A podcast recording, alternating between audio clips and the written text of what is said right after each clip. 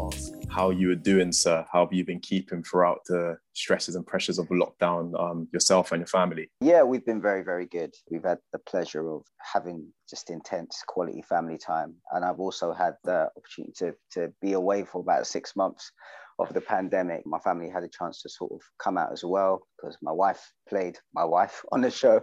So, uh, we're able to to take the whole family out. So it's it, has been nice. It's been good. That's good to hear because everyone's taken this situation differently, and mm-hmm. if you can find the silver lining within it, then it's definitely going to be a lot easier to just run the course because no one knows when this situation is going to change. But like you said, you've got your support network and your family around you. I guess this is something that you probably are used to people introducing themselves as fans of your work. I'm also a fan, but second biggest fan in my household. My mother is a much bigger fan, which I didn't know was possible, but she's a huge fan of yours. And that is why I mean you have an issue. But I'll get onto that later and I'll explain. So for now, Tobi, if you don't mind introducing yourself, what you do, and who you are. My name is Tobi Bakare. I'm an actor. I've been acting for about 13 to 14 years. And I most recently can be seen on Death in Paradise, having done the show for seven years. Seven years has gone very quick from the outside looking in. And I can only imagine you just left set more or less. Um, when's the last time that you were on an acting set of any stretch of the imagination? Well, I had the opportunity to do Kingsman, the second Kingsman, Golden Circle, while I was doing Death in Paradise, and that was cool. Congratulations, by the way. Oh, thank you, thank you, thank you. Yeah, I mean, it's it's one of those interesting projects where it's like the payoff may not be seen yet, but the payoff will come eventually and done a short film, very interesting short film by an up and coming director called Thomasin Adepedju, which is quite cool. Short film called Marianne. But apart from that, Death in Paradise has been the main thing for the last seven years, and it's a lot of set time. Put it like that. Different directors, different crew. It's a lot of set time. So yeah. So like right now, you're a lot longer in the tooth than people would assume because people are very familiar with you in Death in Paradise, and as you said, um, Kingsman as well. But your career is one that has had multiple different, I guess, manifestations, um, for lack of a better word, in terms of um, the the size of the roles that you've played.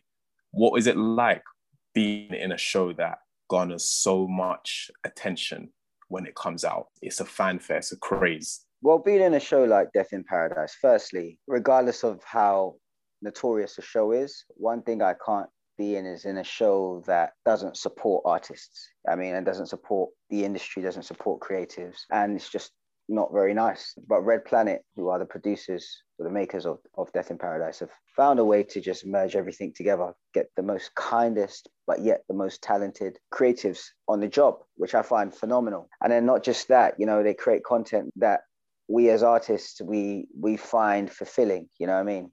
And though it comes with its narratives and you have to sort of do your bit to tell the story and those parts sometimes are not as fulfilling but when you do get the chance to dig into the real character stuff, then that's when you're like, yeah, this is where I need to be. So yeah. I guess emphasis on past tense because um, as I mentioned, the reason I haven't told you the reason, but um yeah, we'll address the elephant in the room now. As I said, my mom is not very happy because one of her favorite actors and characters have decided to depart a show that she loves very dearly. I've come to terms with it.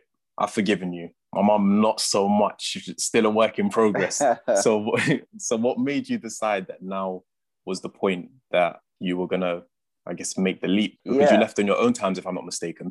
Yeah yeah yeah. I left on my own terms. Well depends how you see Wait, it. can we speak on that? How does how does that feel? Well, I feel like I've always been that way inclined anyway. If you respect the set and you respect the show and you put in the best, you make your character stand out, then people are just going to want to keep you you understand on board so i think that should be the end goal for everybody but for myself it came in a quite interesting way and i'm just going to be really open with you william when i first got the audition for death in paradise i initially said no because it was a three year option so they had the rights over me as an artist for three years and i thought to myself man like prior to that, I had been doing some really strong projects. And, you know, it just felt like trajectory wise, you know I mean? The next thing was always, it was around the corner. And I thought, three years on a show, ah, tricky. But my agent, Femi Oguns, who runs Identity uh, Drama School and, and Identity Agency Group, he just said, Tobes, just read the script. So I was like, all right, cool, I'll read the script. Read the script, and I was like, yeah, this character is quite interesting. Let, let me go for it. And so it was a character that made me do the job. Firstly, that's number one for me. I've said no to a lot of projects that have high status but terrible character because I have to be honest with you, I'm the type of person who will blame it on acting, but actually it's not acting's fault, it's just the character I was playing. So how about I ensure that I protect the creative aspect of myself, which will enable me to still desire to do this thing. So that was number one. But what happened was since booking Death in Paradise, I was a bit like, okay, when is the time to go? When is the time to go? So after three years, I realized that my eyes were always elsewhere and looking for the next thing. And I never fully focused on this role. I never I, invested myself when I was on set, but I don't feel like I embraced the experience. Being in the Caribbean, being, you know I mean? Just everything that comes with being able to film a project like it. I was like, you know what? This is um, year four is going to be the year of, of being grateful. So I was like, all right, let me throw myself in. And then year five came about, and I was like, you know what? I'm a Christian, so I'm a person who sort of is tries to be sensitive to what I believe God is telling me to do at every stage of my career. And so the big things for me was going, okay, God, when is the time to go? And I remember, I think it was year five, season five. I was attending this church in Guadeloupe full of Dominicans, and they had like the the, the, the, the, the big hats and you know, that real traditional, you know what I mean? And it's, it's really enthusiastic. And I was like, yeah, this is the energy is different. The energy is different. It's yeah. proper different, you know what I mean?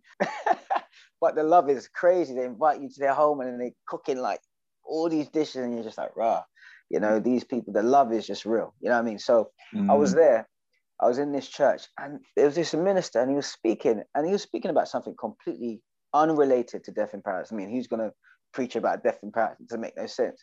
And he, when he was talking, he said he mentioned seven years based on a different topic, and it just hit me so hard that that was when my time will be up on Death in Paradise. And so my wife, my wife was in the UK at the time because because we, we just had a newborn. And I called her and I said, look, I believe I know when it's time for me to finish doing Death in Paradise, but I'm not going to tell you. I want you to go away, pray about it, and get back to me. She called me back the next day and said 2020, which is exactly seven years.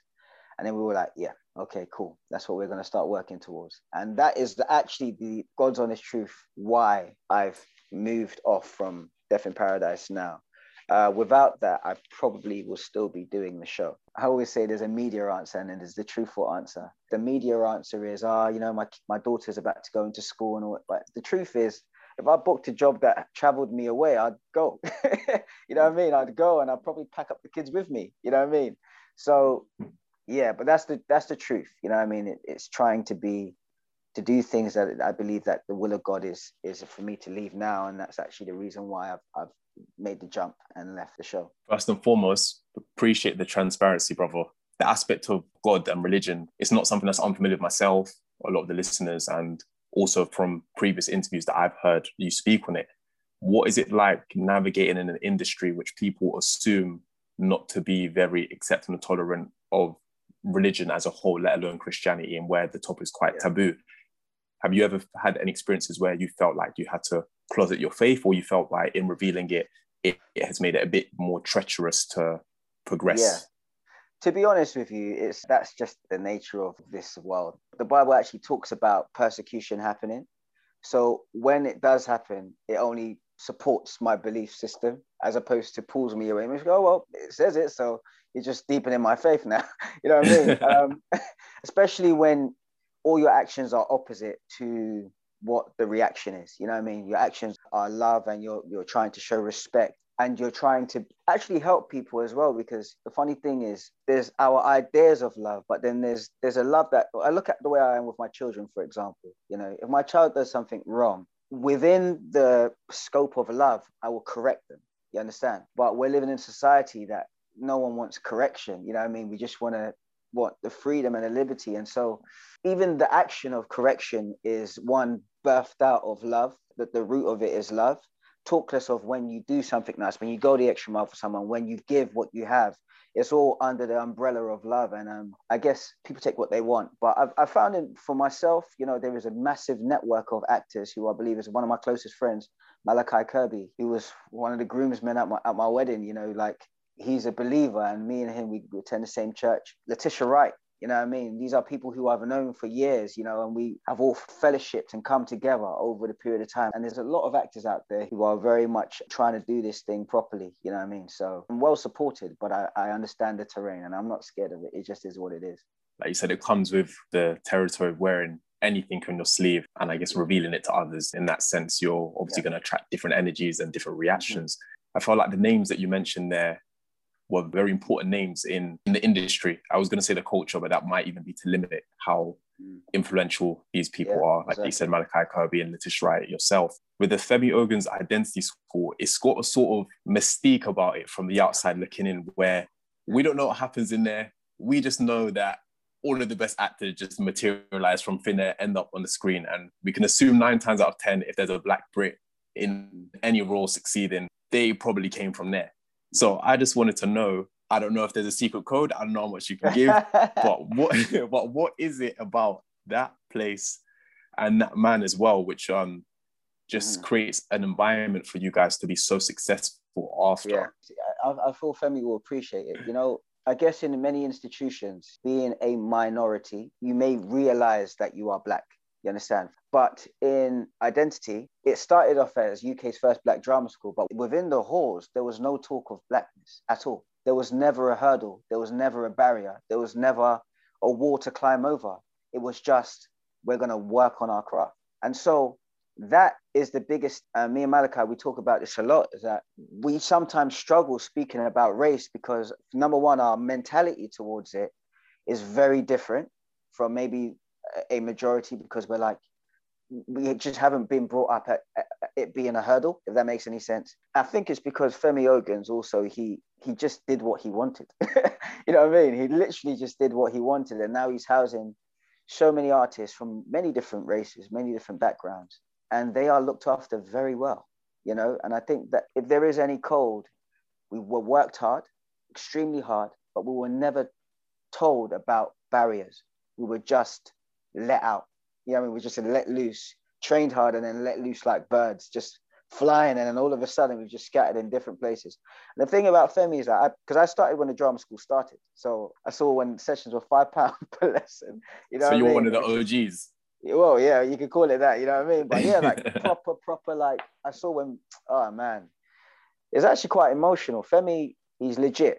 Regardless of what anyone says about him, he's legit. You know what I mean? Like he wears his heart on his sleeve, you know, like really does, you know, and when he's invested, he's so invested, maybe more so than in his own self at times, you know. And that was a big thing for us. And actually, oftentimes, in order to produce the quality that drama school has been able to produce, sometimes you have to make the big sacrifice. And in his case, was his career. He was an actor. He had to drop it to release many more. But I think ultimately it's the mentality that the barrier, even though we're aware and we're well educated from experience and from everything, we understand that we just go out and do what we need to do. You know what I mean? So yeah. That's very insightful and very high words of a man that we don't often get to hear from because like you said, he's so invested in the talent and in his own work that um, the only way that a lot of us do hear from him is through testimonies like this. So it's just good to know that there's more than meets the eye. Like I said, it's not just a shell or building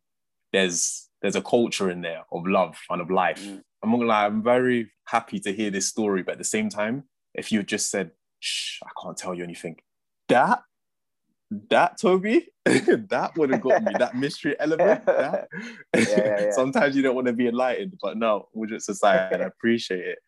It, whilst I guess we're on the topic of race, like you said, it wasn't necessarily something that was pertinent there because we all bleed the same blood. We're all human. At the end of the day, although society might make us not necessarily be able to exist in that on that level playing field, what was it like playing a police officer throughout a period where police brutality has never been recorded or filmed more than ever? Was that something that ever came to mind, or did you always just compartmentalize it as this is life and this is this job? It's, it's a very tricky question.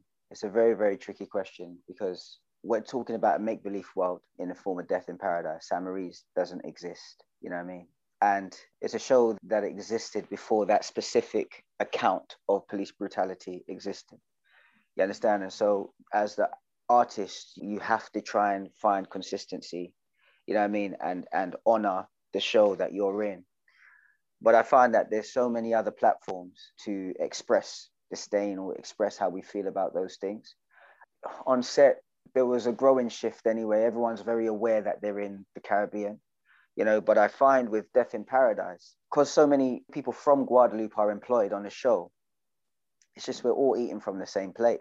And I think that is what I find so phenomenal about the show that regardless of what's happening in the Western world, you know, a place like Guadeloupe where the West meets wherever else, what automatically happens is context creates the same culture. You understand? And we're immediately going, okay, here we are. You know what I mean? We're all together. We're all eating from the same plate. We're all laughing. We're all joking. No one's looking down on anyone. Everyone's looking to build each other up. And I think that's one of the biggest things with the show. You know what I mean? And that's definitely what I've found quite fulfilling being there. I've had some phenomenal moments with some of the, the, the Guadeloupean crew. Just some great moments. They're lovely. I, I still still speak to, to quite a few of them, you know, because I don't know. So, it's so it's, it's a tricky one. So, play, but playing a police officer on a show like Death in Paradise didn't change because the nature of my poli- the police officer I'm playing, the heart of the character, doesn't shift because of society. It has to stay consistent in the remit of the show. Um, I wouldn't say taken aback. I'll say um just talking to you and hearing how insightful you are, which is what I already believe to be the case. When it comes to the show, there's like the beautiful tributes on Instagram, which I'm not sure if you're aware of or not, about JP Hooper just, oh no, don't leave us. Oh, he's my favorite character. But you weren't anywhere to be seen in the gambit of social media. And we don't hear from you a lot, considering how insightful and how many views you have. Is that a personal choice, a conscious choice to keep elements of your private life private and your yeah. personality. And why is that? It's commended as well. I'm saying that with yeah. the utmost respect because no, considering that you're in the spotlight in your roles, mm. even to be able to do it, you've clearly mastered the art of being able to do that. So I'd love love to hear about that. Yeah. Yeah. Well, to be honest with you, the industry is shifting. You know, the acting industry is shifting and and there is more onus on having some form of platform or following. You know what I mean? And there's been a temptation continuously for me to dabble in that because I know I've, I've been able to, I know I could, if that makes any sense. But going back to the years when social media wasn't a thing, I, to be honest with you, I always just, I've never looked for fame. I've wanted notoriety for my work. I've wanted my work to be known, but I haven't wanted the, the extra bit. I also find, you know, to a degree, sometimes it could be, it, some of these things could become the the thing that sort of props you in life, you know, um, and I don't really want that propping. I don't want to be flattered. I don't want to be validated because if I build my house on that rock, well, not that rock, on that sand, you know what I mean? when the wind comes, boy, it's going to fall down. The whole house is going to fall. And so I've kind of just tried to to not dabble too much with social media on that premise to the degree where I was even thinking of just getting rid of it all, the whole thing. Like, because I'm just like, I don't know where it serves in my life. And I just want to do quality work. I mean, that's the reason why I haven't sort of dug in deep in it. But there was a time, long time ago, when on Facebook, I used to like chuck stuff out continuously. And here's the other thing, William, that I found as well is that every day we get these sort of mini gems, right? These little like bubbles of or light bulbs of ideas and sometimes not ideas, certain um, things, just lessons we learn on life.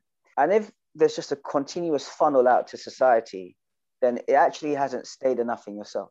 It needs to cook, it needs to marinate, it needs to live, it needs to sort of, you know I mean, fester a bit so that when it does come out, it can be more effective, it can be more lived in, more experienced. And that's actually the reason why I stopped being so vocal on social media. But the reason why I haven't continued it is because I don't really want the validation and all that stuff. I just want to sort of do the work, man, and focus on the most important things in life. You know what I mean? I asked that, I'll be honest, from a selfish point of view, I needed to hear the answer because just yesterday I caved. I've never had social media, and I, because of the element, the nature of this job and this industry, I had yeah. to make a Twitter account because otherwise I wouldn't be able to get in contact and reach out with people.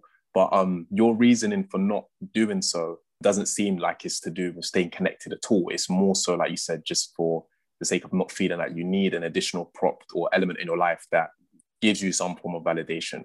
And I feel like a lot of that also, you can correct me if I'm wrong, stems from having choice the power of being able to make choices. As someone who's long in the tooth as an actor, how did you get yourself to a position where you felt like you didn't have to take or do everything that compromised your character and you could just choose what you want yeah. to do? In 2015, I just had a moment where I just realized that I just realized that I, I, I, can make a choice. The choice was not the job by job stuff. The choice was what type of actor do I want to be? Do I want to be a working actor or do I actually want to build a career? I've been able to work all my career. Thank God. You know, I mean, I've been able to just do acting, you know, and I didn't want also didn't want work to be what validates me as an artist to sort of go, yeah, you can do it. You know what I mean? Which is the reason why I had taken work in the past at some point in my my past was like, yeah, you see, like that, you, you are good at this. You know what I mean? And it came to a point where I just had to go, you know what? It's time to actually make choices. And I feel as an artist, the only thing we have, as a self-employed, sorry, the only thing we have is choice. You know what I mean? And that sounds like a crazy thing to say, but even if you had a gun to your head, it's still a choice. You understand? Yes, I mean you don't want to die, but but it's it, it's still a choice. You know what I mean? Mm-hmm. Um, and I find that I don't have to say yes all the time. I don't need to be the yes man. I say yes. I can say no, and my no will not be out of vanity or looking down on a project. My no will be on the things that I believe in, which is creative quality. You know what I mean? What speaks out to me from the text. And oftentimes, my yes, if I'm not careful, can be one that is based off money. And if money is what I'm chasing for the whole of my life, then really, it just, I can't live like that. You know what I mean? So I prefer to make the sacrifice elsewhere. I prefer to get a standard job and to not make the sacrifice on my talent than to continuously sacrifice my talent and then lose the love for my talent. You understand? Um, and that's just the mentality I have. And that's where the choice comes into play with me. And I saw this, as I said, uh, I have a group of people around me that have been so phenomenal. They don't tell me about this. So they don't talk to me about how to do things, but I see them do it because they're around me. And I've seen many people around me say no. They've built their careers of saying no. You know what I mean? but when they say yes, the yes takes them 10 steps ahead. And then they will say no for a long time. You know what I mean? And just have to learn how to manage money, really. so yeah. now the, the power the power of no is it's a different type of power. Like you said, when you can say no to five things and say um, that, that would have maybe got you an inch forward and then say yes to something that would get you like a thousand miles forward just having like that now and being able to see the opportunities and how much value they are as opposed to just monetary value is definitely something i'm assuming that you've built up over time and through having such a strong support network. But if you don't mind, if we can take this all the way back before you even, I guess, considered acting as a career. Um, I'm a West Londoner and we've got listeners from all over the country. Take me back to what it was like as a kid growing up in Hackney and paint the picture of what you'd come to expect on the average day in Amos Road. Yeah, Wow, that's information. Where you know Amos Road. Wow. Okay, great. So, so it was interesting. I've, I've got two older sisters, one older brother. Uh, likewise. oh, nice. And a younger brother, and one younger brother. And we were a tight knit family, a very, very tight knit family. You know, because of the area we were in. You know, though we we had like a house on a corner, we had about four or five different estates around us that had gang affiliation in them. And I don't know why it's interesting. I was always scared of Nigeria just because of the films I watch, you know I mean? The, the Nollywood films I watch, I'm like, oh, is that what it's really like? You know? But my mum will always be like, oh no, it's free. If you're in Nigeria, you go out and you do this and you do that, and it's okay, you go wherever you want to go. But in the UK, for some reason, she was always so like oh, scared, and you know what I mean, and sort of mollycoddle the kids. And my mum done a phenomenal job in just keeping us restrained. You know what I mean? actually the reason that I kept out of trouble in Hackney was the fear of my mum. It wasn't the fear of the police. I wasn't scared of teachers. I wasn't scared of anyone. It was just fear of my mum. My dad was around, but he was back and forth in Nigeria, you know. But it was the fear of my mum. I was like, I don't want to get on the wrong side of her. You know what I mean? And that's what kind of kept me. And it was interesting because I went to secondary school and primary school in Hackney as well. And I saw a lot of stuff. You just see a lot of things but for the fear of my mother, You know what I mean? But for me being able to go, okay, cool, like I don't want to get the wrong side of her, I million percent would have dabbled in all sorts of things. I can guarantee it because it was too easy. You understand? But I, I walk down the street after school and all I think about is if my auntie saw and then she reports to my mom, I, oh, I gotta go home. but it was good because it actually made me, it taught me about no, it taught me about integrity. You know what I mean? And that kind of followed through to college, you know, where I remember I went to a college called Barking Abbey and I studied sports science, funny enough.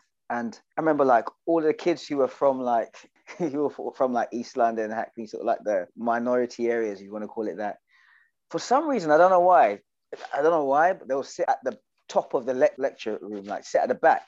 And I don't know. I just thought, why am I sitting at the back for? I could hardly even hear the lecturer, so I decided to sit at the front. And I knew some of them from my school, so I had to sit at the front and I started to just interact with the teacher, talk with the teacher while the lecture's going on. You know what I mean? And then all of us, as it went on, everyone started to funnel to the front. Everybody started sitting at the front, and you had all the minority people sitting at the front, just vibes and learning, and and you know what I mean. And I just thought to myself, man, like that's from this sort of thing that my parents, I believe, created, which was the ability to stand out. You know what I mean? But it started with the care and concern and the desire for my mum especially to go i do not want my children to be a product of their environment yeah uh, there's so many elements of that i can relate to um mm. being from sierra leone myself there was um oh, nice. a point in my childhood where sierra leone was ranked as the most dangerous place on planet earth like officially and i used to say nah, never will I ever go there. And that used to break my mom's heart. She said, no, it's not like that. I'm like, you not seeing the news? But as you grow older, and like you said, and your eyes open and you start to realize, okay, places end up in certain situations because of factors out of their control. And this um, exactly. um the motherland is a beautiful place. And yeah, mothers specifically, even though I also had like a father present in my life who didn't live with us, but I did have a father figure, very much the same situation of not wanting to get on the wrong side of mum. It's a it is a real thing. It's definitely a real thing, man. it's a real it's a real thing. So yeah. shout out to Auntie, man. Um, I've just got some speed fire getting to know you questions. I feel like we definitely got to know you more than I've got to know you, and I'm getting more out of you than what I'd seen there. So I appreciate you giving us this much of yourself, man. Thank you. A book that you have in your collection, an, an important book, I guess. The Bible, but outside the Bible, The Elimination of Hurry by a man called John Comer. Great book. Thank you. A song or album that defines the soundtrack um, of your life to date? Uh, that one gets everyone. To be fair, I don't know why it's a Speedfire one. There's an artist, uh, an artist called Marley Music. Uh, one of my favorite artists, but his earlier stuff just it really it really speaks to my. They've seen me through a lot of lot of hard times. So yeah. A film or a TV show that you'll watch repeatedly, no matter how many times it's on TV or how many times you've seen it before. Got to be coming to America. I go watch that over and over again rose petals at the feet. oh mate, I'm telling you, such a false perception of, of Africa. But hey, it was funny. yeah, we'll t- we'll take it. We'll take it. we'll take it. Exactly. um, something that you saw on stage that left a lasting impact on you. Danny Sapani in Macbeth, 2000 and something. Cannot remember. I think it's like 2005 or or something like that. Out of joint, Max Stafford Clark. I will never forget his rendition of Macbeth never ever forget that. It's lodged in. It's why I'm. It's probably one of the reasons why I said I'm going to pursue acting properly. What has made you sad, mad, and glad this week? Okay, what has made me sad? No, no, that's probably a mad. What's made me mad has been the builders in my property. you know, just like, come on, man, didn't do it properly. What's made me sad?